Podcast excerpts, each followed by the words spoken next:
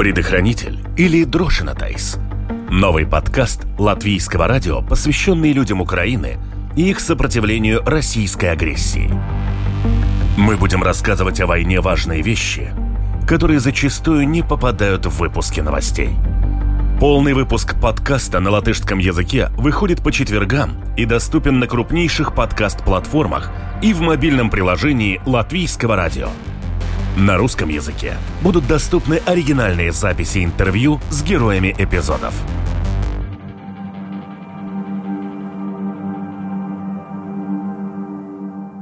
Российская армия – это не чмобики, как нам внушали. Говорит Дмитрий, который из добровольца дорос до сержанта взвода. Его рассказ лишен пафоса. Украинский солдат делится, что называется, окопной правдой. Самое горькое в ней – то, что стало очевидным в первые дни войны. Украинская армия оставалась слабо подготовленной, несмотря на уроки 2014 года. Однако и в этом рассказе, как и во всех разговорах с героями подкаста, чувствуется все та же несокрушимая уверенность в победе и готовность делать все зависящее лично от него, чтобы победу приблизить. В том числе готовность отдать жизнь на передовой. Слушайте новый эпизод подкаста «Предохранитель». У микрофона журналист Латвийского радио Талис Эйпурс. Доброго дня, добрый день, лабдиен, познакомимся. На данный момент я являюсь сержантом в вооруженных силах Украины, доброволец, то есть до этого я не был военным, работал в IT-сфере. На данный момент учусь и получаю навыки, чтобы как можно больше от меня было толку на этой войне. Стараюсь обучаться и передавать свои знания другим людям. До 24 февраля не было опыта войны. Я интересовался всякими милитарными вещами, оружием, то есть тактикой, чисто из-за своего интереса. А именно военнослужащим я не был. И после 24-го? Я пошел добровольцем, потому что я сам из Чернигова, самый северный город Украины, и, получается, российская армия как раз заходила через нашу область, и мы, скажем так, одни из первых должны были отразить их атаки и, соответственно, стать на защиту Украины. Как ты участвовал в этом сам? 24 февраля я вообще устроился на новую работу. У меня должен был быть первый рабочий день в новой компании. И так как я, скажем так, очень ждал этого дня, не спал. И именно 24 числа с утра я застал объявление войны.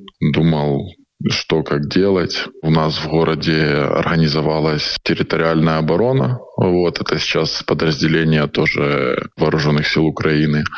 И людей призвали приходить, брать оружие и становиться на защиту, что я и сделал. В первый день уже? Не в первый день. Это, получается, 26-го я, пошел на место, где собирали людей. В первую очередь поразило то, что у нас такой, спокойный городок, и из окна видеть, как ходит тяжелая техника по городу, танки, это прям, поразило. И когда уже сформировали наши отряды и выдвинули на какие-то рубежи обороны, то тоже были местами такие кадры, то есть там детская площадка, а сразу за ней стоит танк. И такие вещи очень сильно так ярко запоминаются.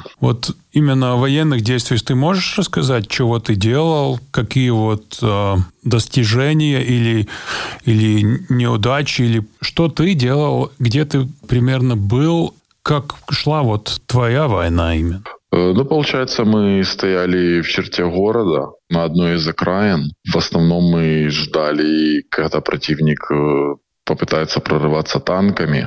Но в основном это были какие-то ночные боевые действия. Русские там десантировались уже в черте города.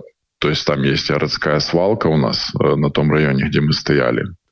И, получается, ночью мы помогали, с нами стояли еще бригады уже, которые вооруженных сил профессиональные. Можно сказать, мы их, прикрывали или помогали им. Еще из такого, это в начале марта, как раз именно над нашим районом, где мы стояли, подбили российский истребитель Су-34. И тогда я был один из тех, кто окружал и взял в плен российского пилота.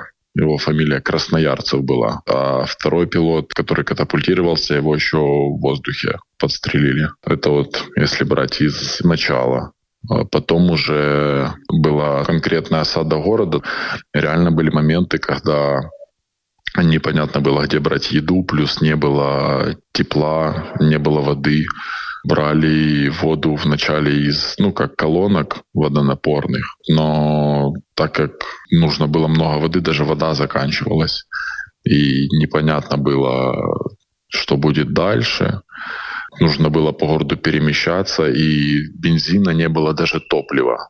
То есть доходило до того, что звонили знакомым и просто брали в пластиковых бутылках, кто-то мог дать литр бензина какой-то, что просто ребят из моего отряда можно было раз в пару дней отвезти домой, чтобы они отдохнули, и назад их привезти на те позиции, которые мы удерживали. Это значит, что ты уже с первых недель войны был буквально в окопах с оружием и встречал врага, и даже не мог подозревать 2 месяцев раньше, что что-то такое может произойти.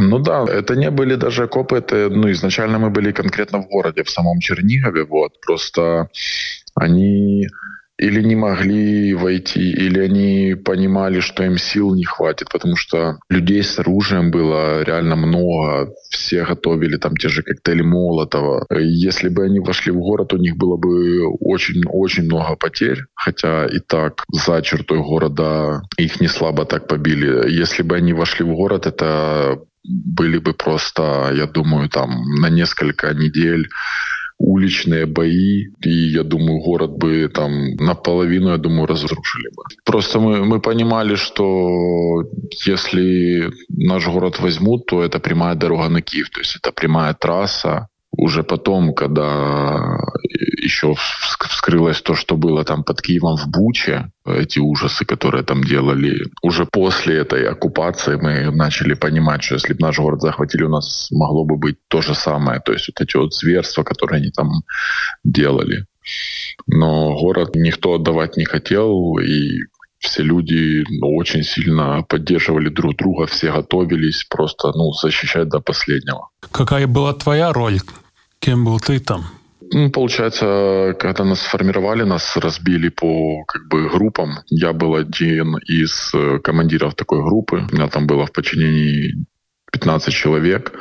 Моя задача была эффективно реагировать на вражеские замыслы. Плюс мы должны были помогать гражданским со всем, чем можно, едой, той же водой, доставкой. Кому нужно, доставляли какие-то лекарства. То есть не только как военные, но и как волонтеры или гуманитарная помощь. Изначально еще нашей задачей была также гуманитарная поддержка населения. Что случилось потом, когда Чернигов, когда удалось их отодвинуть, выбрасывать оттуда? Что дальше с тобой случилось?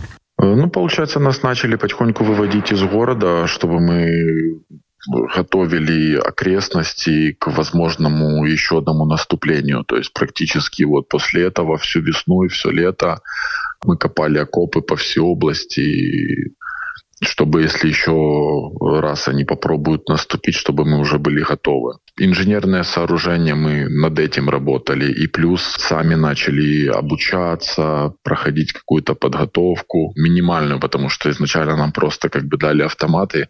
Некоторые до этого даже и в руках оружие не держали. Поэтому у нас были какие-то минимальные учения, экипировку искали, потому что изначально тоже ничего этого не было. То есть максимально готовились к возможному повтору их атаки. Так, если теперь бы они что-то похожее бы повторили, им пришлось это намного хуже и тяжелее. Да, я думаю, они бы не подошли так близко к городу, просто они были на окраинах, и у них была возможность спокойно использовать ту же артиллерию и обстреливать город, и перебрасывать снаряды прямо через город по тем, кто с другой стороны защищал. Но после того, как была проделана эта инженерная работа, им бы так уже, да, это просто не далось бы. Они бы просто не дошли бы. После этого лето, что дальше? После этого нас начали готовить к тому, что нас отправят на Донбасс. То есть тоже проходили подготовку, давали экипировку, и максимально мы готовились к выезду. И получается, как нам объявили, то, что нас отправят, но никакой конкретики не было. И многие люди были не готовы, потому что мы пришли изначально как бы добровольцы, чтобы защитить изначально свой город, Чернигов. Вот. А получается, что нас теперь отправляют на другой конец страны, неподготовленных людей, непрофессиональных военных, в самую жару. Но по итогу зимой мы так и оказались на Донбассе уже. А вы все время были вместе с тем же парнями, которые изначально, или там все менялось? Мы все были вместе, то есть это уже как бы были сформированные формирования, то есть из нас формировали роты, батальоны, все они входили в одну бригаду именно нашей области. Естественно, там как некоторые люди приходили, кто-то уходил, кого-то меняли, но основной костяк, да, остался тех, кто с первых дней вместе мы были. Донбасс и зима. Первые линии, инженерные какие-то действия, что? Практически сразу это была первая линия. Вот. Нас закинули, поставили перед фактом, что вы там выдвигаетесь туда и туда. Морально люди были не готовы, плюс до этого еще два наших подразделения из Чернигова тоже были в тех районах. У них были немаленькие потери, то есть там это пыталось как-то и скрываться, было непонятно, что с теми подразделениями, и как бы мы их меняли. То есть мы ехали и сами не понимали, куда. Не знали, как готовиться, не знали, что с собой брать. Чуть ли не ехали не на своем транспорте. По факту так и было, потому что там, большая часть транспорта это были волонтерские автомобили, которые же на то время нам помогли получить. Ты сказал эту фразу «не были готовыми». Я это понимаю, не были готовыми насчет экипировки, может быть, чего лучше брать, чего не брать с собой. А ментально может быть человек готов идти на первые линии первый раз в жизни? Это очень сильно зависит от человека. Плюс некоторые думали, что они готовы, учитывая как бы опыт и то, что они знали о антитеррористической операции, которая у нас проводилась с 2014 года. То есть вторжение 2014 года. Вот. Они думали, что это будет что-то похожее, наверное. Но по факту это полномасштабная война. И когда ты уже приезжаешь и видишь масштаб этого всего, сколько потерь, какое количество просто артиллерии работает, и ты понимаешь, что это не то, что было тогда, в 14, в 15, 16 году, то, конечно, те люди, которые думали, что они готовы, они поняли, что все не так, не совсем то, что они ожидали. Чем это отличается от того, как можно было представить до, когда еще не было в реальности? Если брать именно то, что было начиная с 2014 года, много воевало, допустим, молодежи и представителей, скажем так, футбольных фанатов. Много таких ребят молодых, которые ходят на футбол, на стадионы, и много таких ребят как бы своими компаниями ездили еще и воевать. И тогда это как было? Есть линия разграничения, какие-то там небольшие стрелковые пострелушки раз в пару дней, и все. То есть эта линия не двигалась там буквально месяцами. Не было такой интенсивности. А когда ты приезжаешь, и от рассвета и до заката по твоим позициям работает артиллерия без остановки, что ты даже не можешь голову высунуть, ты просто сидишь под землей, надеясь на то, что снаряд не попадет в твой окоп, то это совсем другое. Там ты до этого просто сидел в окопе, стрелял, и для некоторых это было как какое-то даже веселье. то здесь это уже совсем другое, что одно какое-то неверное решение, и, по сути, это уже смерть. Есть вот специализация, кто ты или вы были там? Ну, на тот момент я уже, скажем, заступил на должность повыше, то есть был сержантом взвода. Взвод — это 24-30 человек, вот так приблизительно. Больше еще занимался планированием. Уже тогда больше занимался планированием, то есть не просто сидишь где-то на позиции, и ждешь, смотришь, наблюдаешь, но и плюс ты уже ответственный за большее количество людей. Тебе этих людей нужно как-то доставить до этих позиций, накормить, напоить, доставить им воду, чтобы они были обеспечены и могли выполнять задачи. И иногда это может быть связано с таким риском, как едешь ребятам воду везешь, а можешь попасть под обстрел, допустим, артиллерийский, или нужно по какой-то другой дороге идти, и тоже она может быть заминирована. Но ты должен как-то пройти, найти путь и еще и ребят своих провести. Потому что у нас не было инженерной какой-то помощи, саперов, которые могли это все сделать. И все это нужно было делать своими силами. Потому что ты понимаешь, что если ты этого не сделает никто. И, соответственно, ты подставишь своих ребят. Я слышу, ты говоришь об этом спокойно. Не знаю почему. Потому что это все очень грустно, трагически и очень активно в реальной жизни. Вот как у тебя с этим отношением к войне, с твоей мотивацией, с страхом, как ты живешь? Какие твои ощущения насчет бывания в войне? Я думаю, это в первую очередь разочарование тем, как на самом деле была подготовлена наша армия, потому что у нас, по сути, война с 2014 года.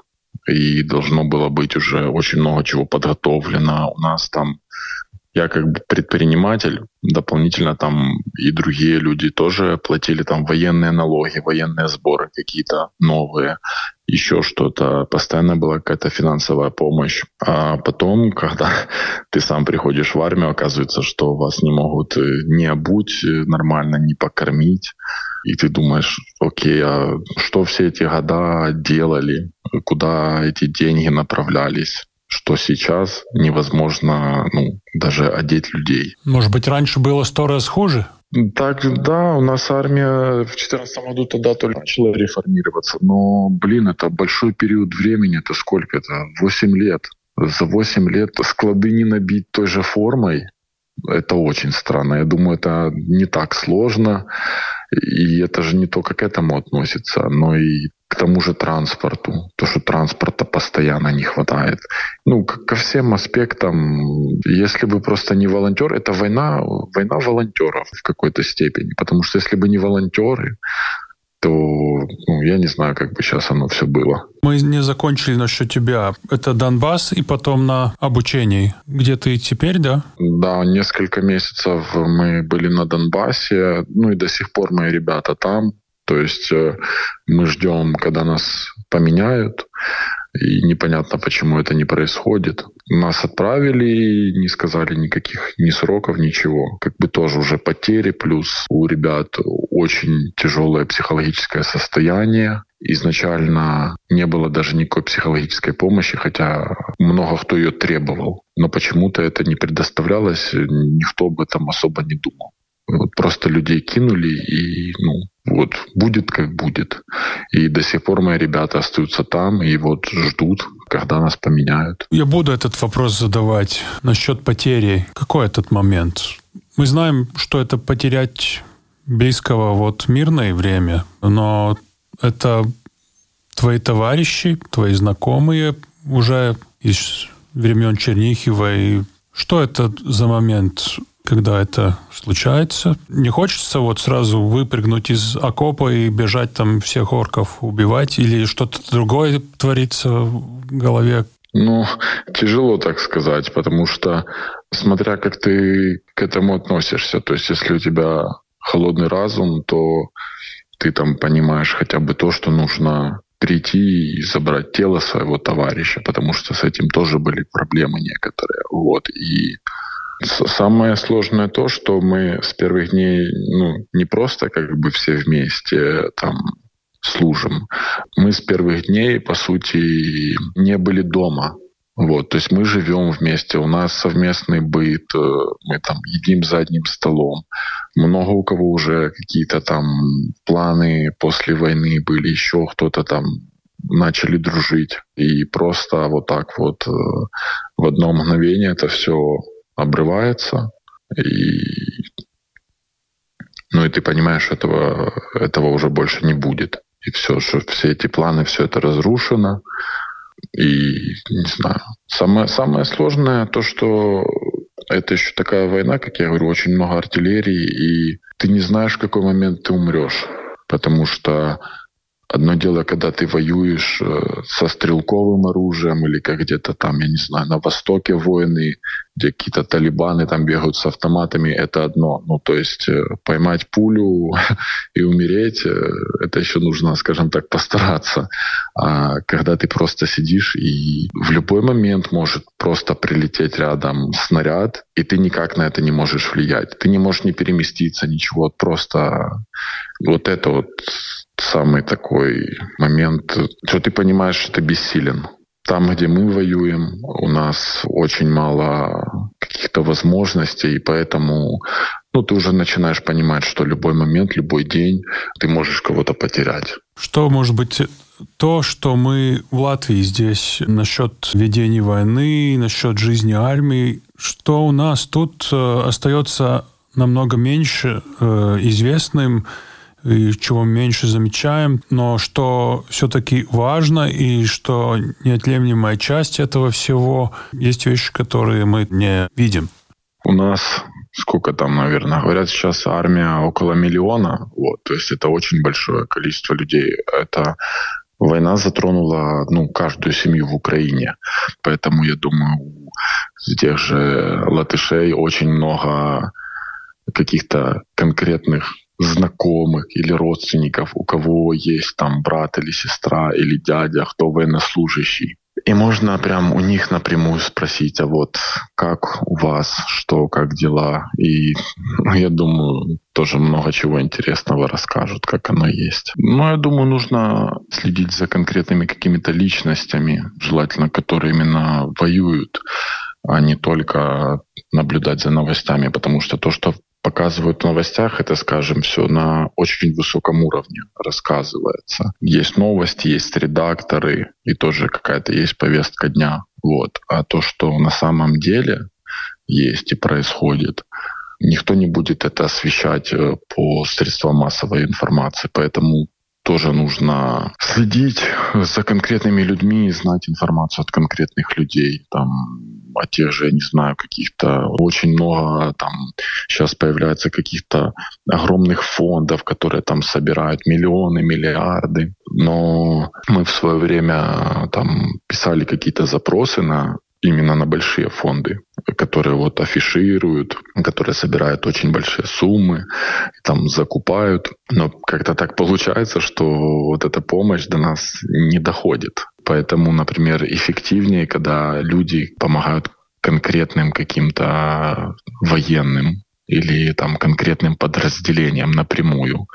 Когда ты сидишь где-то на фронте и читаешь, что тысячи дронов покупаются, какие-то сотни автомобилей, а у тебя, по факту бывает, что нету машины даже. Ты не знаешь, сможешь ли ты эвакуировать раненого, потому что те машины, которые у тебя есть в наличии, волонтерские, они тоже, их надо обслуживать, они не в лучшем состоянии. И ты не знаешь, сможешь ты это сделать или нет. Возникает очень много вопросов, куда оно все идет. И потом, когда ты начинаешь общаться с ребятами из других подразделений, у них тоже схожая ситуация. У них тоже чего-то не хватает. Это постоянно. Мы очень много чего плохого, даже трагикомического слышим о русской армии. Насчет морали, снабжения и насчет этих всех преступлений тоже, и цену жизни человеческой. Совсем другое Другое впечатление до нас доходит насчет украинской армии. В соцсетях, новостях мы видим много видео с хорошими попаданиями.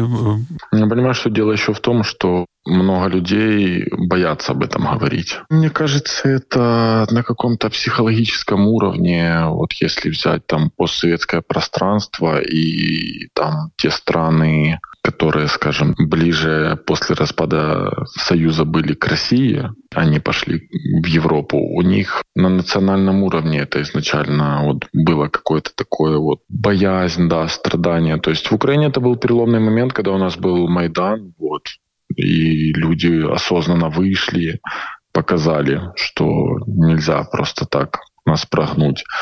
Но все равно есть таких очень много моментов, что люди, боятся о чем-то говорить. Потому что у нас тоже там могут сразу сверху там сказать, что вот так говорить нельзя, а так можно, или там прикрыть рот, то тоже присутствует. Я посмотрел твой Инстаграм, там в постах немного о войне, но в сторис иногда появляется что-то такое, где проблема, так скажем. Там, например, вот избивание украинского военного, вот его командира. Да, как я и писал у себя, что этот инцидент замнут, его замяли. Вот, в итоге этого командира просто там, по-моему, под домашний арест.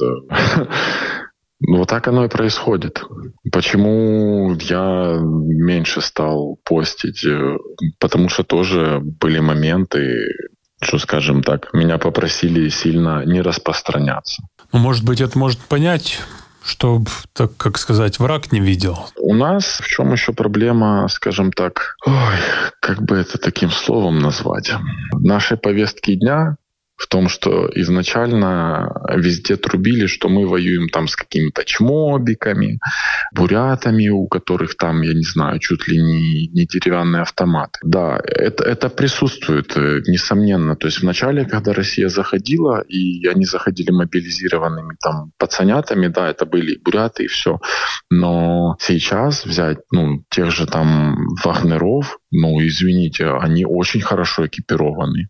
То есть я видел, в чем они одеты, какая у них экипировка. Это не какие-то чмобики. Мы должны понимать, что мы воюем с профессиональной армией. И не только с профессиональной армией, а с конкретными наемниками, которые мотивированные профессионалы, которые приезжают сюда зарабатывать деньги. И вот в этом проблема. То, что вначале всем вбивали в головы у нас, то, что мы вот воюем с какими-то там отставшими, я не знаю, там якутами и то и все. И поэтому много кто расслабился.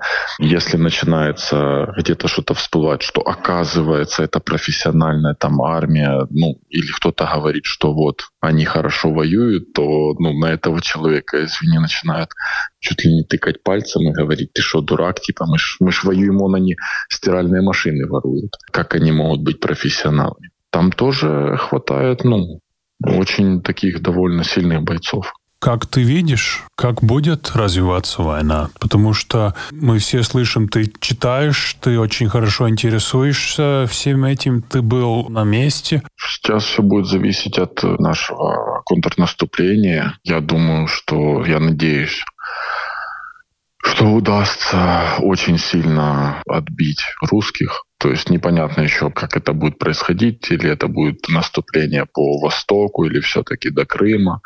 Но мне кажется, что мы тут должны будем выложиться по полной, потому что там Европа и партнеры ждут от нас результатов, потому что последние месяцы все очень затягивается. Если не произойдет слома, то, я думаю, будет тяжело выбивать новые пакеты помощи. То есть все будет очень сильно зависеть от этого контрнаступления. Как ты, твои знакомые относятся к этому? Это же гораздо опаснее, чем вот даже сидеть в окопах, где артиллерии. Это как бы с одной стороны все этого ждет, с другой стороны за это нужно платить цену. Обычно при наступлении в несколько раз больше потерь. Тут еще будет зависеть от того, какими темпами это будет. То есть, если изначально будет очень сильный мощный удар с нашей стороны, то что они сами начнут отходить, потому что у них очень слабый моральный дух у их армии. То есть они дадут заднюю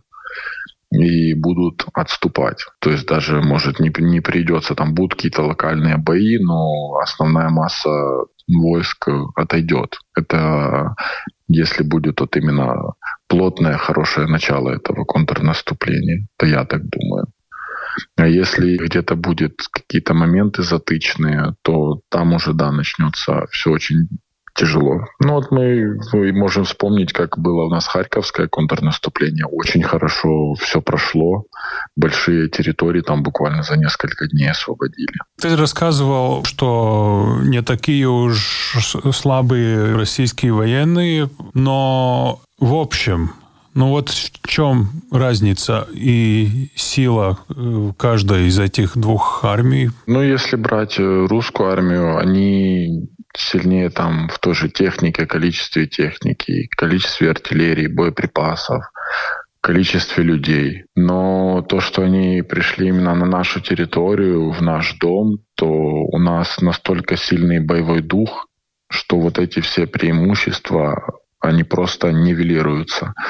Когда там идет какое-то боевое действие наше, наступление, то бывает такое, что у них больше потерь. То есть наши ребята берут меньшим количеством или уничтожают большее количество их бойцов. Мы очень сильно вывозим на боевом духе то, что мы за нашу родину воюем. Это я могу сказать именно со стороны пехоты, потому что я в пехотных войсках, и окружают нас тоже пехотные подразделения, у которых там нету техники, авиации. Как насчет других я сказать не могу, потому что я с ним просто не сталкивался. И этот дух, мы говорили насчет не таких уж хороших вещей несколько минут назад, все же этот дух не ломается. Я думаю, что все уже просто понимают, что надо додавить до конца, и просто нет варианта сейчас сдаться или сломиться. Потому что уже если начали и до такого все дошло, то нужно уже довести это дело до конца. Несмотря там на какие-то проблемы постоянные, приходится, к сожалению, на какие-то вещи закрывать глаза, потому что есть какая-то цель, и нет у тебя возможности отвлекаться на еще что-то. Вот когда вы разговариваете с такими, как мы, мы там не были, мы вам не кажемся, как люди, совсем, не знаю, из другого мира? Тоже зависит от людей, потому что на войне сейчас очень есть разношерстные люди там. То есть кто-то доброволец, занимался там одним в жизни, тот другой, тот профессиональный военный. То есть есть там, которые будут после войны больше всех кричать, что они там кровь проливали. Поэтому, конечно, такие люди будут там на всех, смотреть свысока, или там вот ты там не служил, ты плохой. Или вот у нас любят там раздувать такую тему, типа, что вот все прям должны пойти на фронт. У нас повестки раздают по городам. Есть там группы, допустим, в Телеграме, где пишут, где эти повестки раздают. И некоторые, скажем так, воины петь дифирамбы, что вот, вы такие плохие, вы обязаны, вы там трусы. Но если разобраться, если ты человек адекватный немного и головой свои мысли, что будешь понимать, что если человек не хочет служить, то толку с него не будет. Призовут его, привезут в военкомат, пройдет он подготовку и попадет в подразделение. Это будет небоеспособная единица, и все. И он опасен для товарищей, наверное, тоже немножко. В том числе. А некоторые этого не понимают, и они будут больше всего такие рассказывать, кто что должен кто должен как воевать, кто служить. А я думаю, те люди, которые до войны в жизни чем-то занимались, они просто дождутся окончания войны и будут просто дальше заниматься своим делом и попытаются как можно быстрее об этом всем забыть и не будут очень сильно распространяться, потому что то, что здесь происходит, об этом не должны все знать. Это должно быть, как история. Об этом не надо рассказывать на каждом углу. Нужно, чтобы быстрее уже жизнь вернулась к своей норме, и этого всего не было. Как вы разговариваете с своими близкими насчет войны. Сколько им можно рассказывать? Когда мы разговаривали с учительницей, у нее муж волонтером ушел, его посылали в какой-то момент в Бахмут. Она рассказывала об этих разговорах, и я понял, что он там 90% не рассказывает. Я, например, стараюсь не рассказывать особо, что у нас происходит. То есть не потому, что это запрещено или еще что-то, а потому что не хочу, чтобы люди вникали и понимали, что здесь. То есть я там могу в общем описать какие-то вещи, которые там, я не знаю, можно даже в новостях увидеть или услышать, или где-то в интернете прочитать. Просто люди, которые живут, скажем, сейчас спокойной жизнью, лучше пусть они продолжают ей жить, будут поспокойнее, потому что тоже на нервах постоянно сидеть — это ненормально. Поэтому я стараюсь особо, пишу, что все окей, все нормально, или обстрелы, но стараюсь не цеплять какие-то детали. У нас в Латвии очень важный, и теперь опять еще важнее после вторжения России в Украину, вопрос языка. Насчет школ, масс-медиа. И что с языком случается в окопах, подразделениях?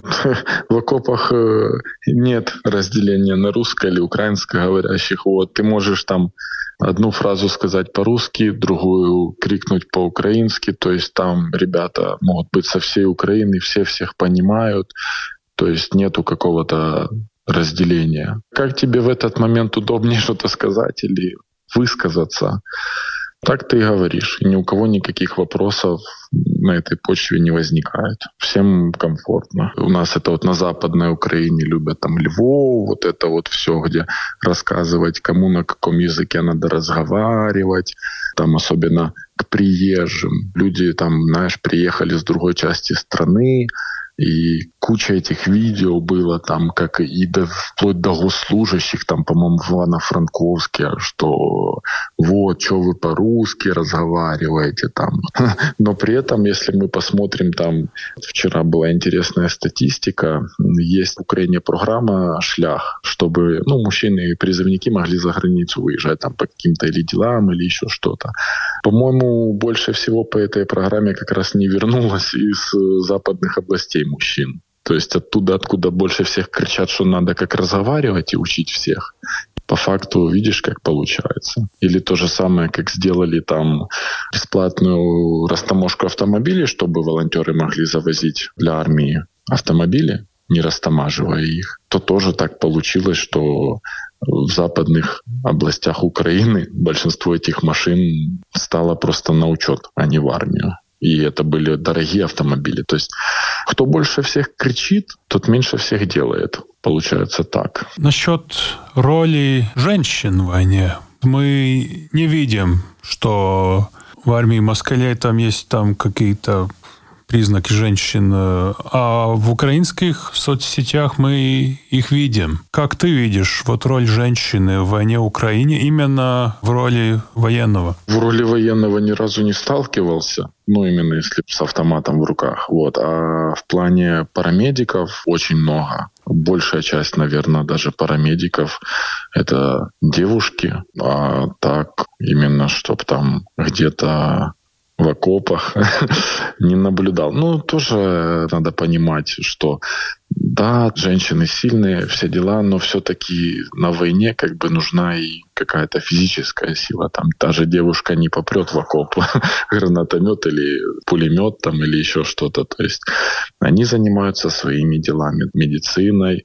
Есть те, кто психологией занимается. Нужна очень сильно психологическая помощь много кому.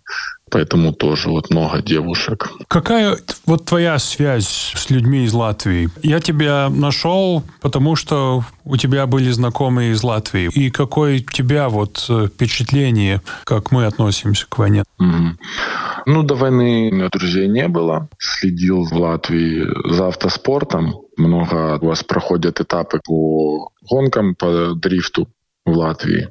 И украинцы наши ездили, и мой друг, с которым я учился, он видеооператор, тоже ездил в Латвию часто, рассказывал. Есть девушка из Латвии, которая участвует в этих мероприятиях, и, как оказалось, она из Чернигова. Потом, получается, мой этот друг-видеооператор с ней познакомился. После этого, это уже как война началась, она на меня вышла там буквально в первые дни, и с ней тоже познакомились. И потом, наверное, волонтеры или что-то вроде этого? Да. Потом еще латыши начали мне писать. 60% мое подразделение полностью, скажем так, обеспечено именно латвийскими волонтерами.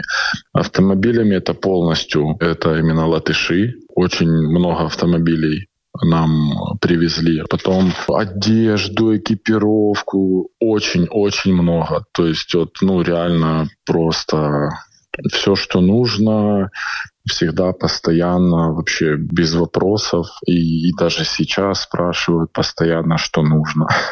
То есть, скажем, это самые лучшие, кто самое больше помог. И что нужно? Что нужно? Настолько уже помогли, что понимаешь, когда спрашивают, что нужно, уже и сказать нечего. Потому что уже реально все есть. Очень важно для нас это слышать. Есть ли какие-то вещи, которые у тебя накопились, или у тебя важно было бы сказать слушателям из Латвии насчет именно войны или людей, или жизни в Украине теперь во время вторжения? Есть ли что-то такое, что для тебя было бы важно, чтобы мы слышали? Наверное, важно, чтобы никто с этим никогда не столкнулся. Не только Латвия, но и другие европейские страны должны сейчас понимать, что Украина для нас, к сожалению, а для кого-то так удачно сложилось, что стала плацдармом от этой российской агрессии. И поэтому вся Европа, весь мир должен сплотиться для помощи в Украине, чтобы мы на своей территории дали отпор. Никакая больше другая страна с этим никогда не столкнулась. Мы знаем, мне тоже знакомые, которые на первых линиях или близко к ним, говорят, что и ты сказал, что готовится к успешному наступлению.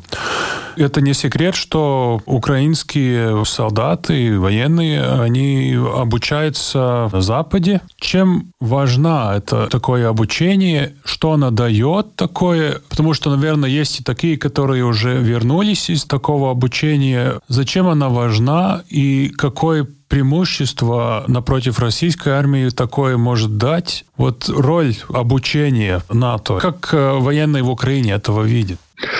Первое, это мы берем именно аспект техники. Первая ветвь того обучения, которое проходят наши военные, это именно обучение с техникой. Это просто дает понимание, как работать с натовским вооружением. Вторая, это уже, скажем так, тактическое обучение. Ни для кого не секрет, что в Украине все методички, уставы, это все бывшая советская доктрина. И, естественно, когда мы оказываемся на одном поле боя, то плюс-минус тактики очень схожи. Те же инженерные укрепления, как строятся.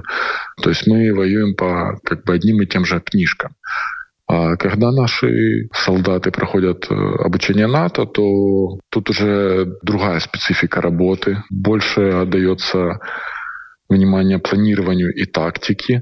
Это дает то, что мы более эффективно работаем на поле боя. Плюс русские не знакомы с тем, как работает НАТО, соответственно, какие-то маневры для них будут неожиданностью. Поэтому для нас это преимущество, что мы можем адаптироваться, мы можем использовать как и какие-то старые методики, так и натовские методики. Также их комбинировать, плюс опыт на поле боя.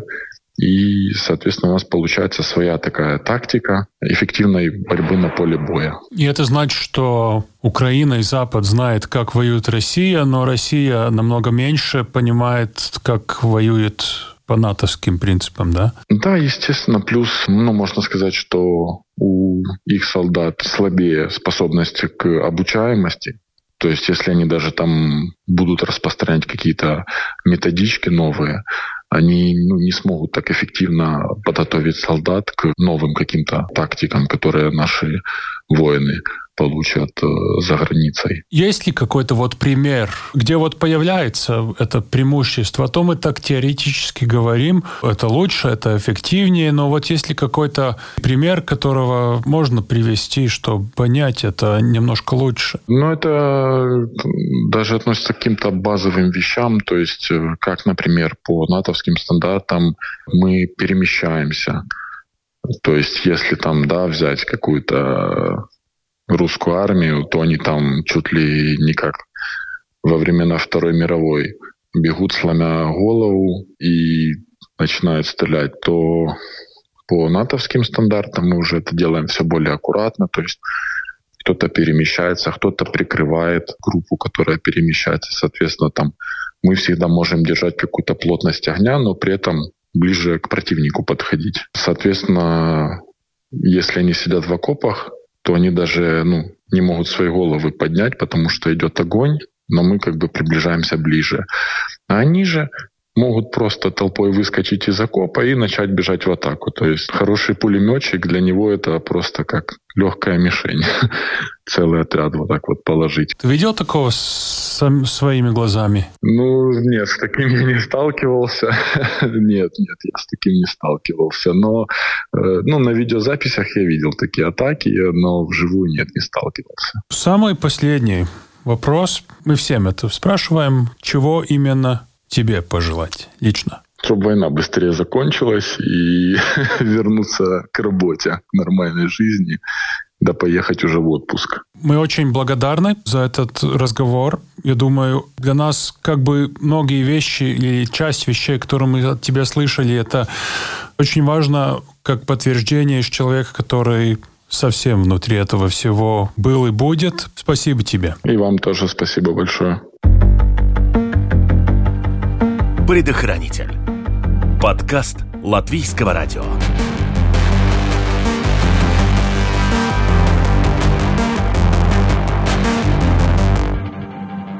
Подпишись, чтобы не пропустить следующий эпизод.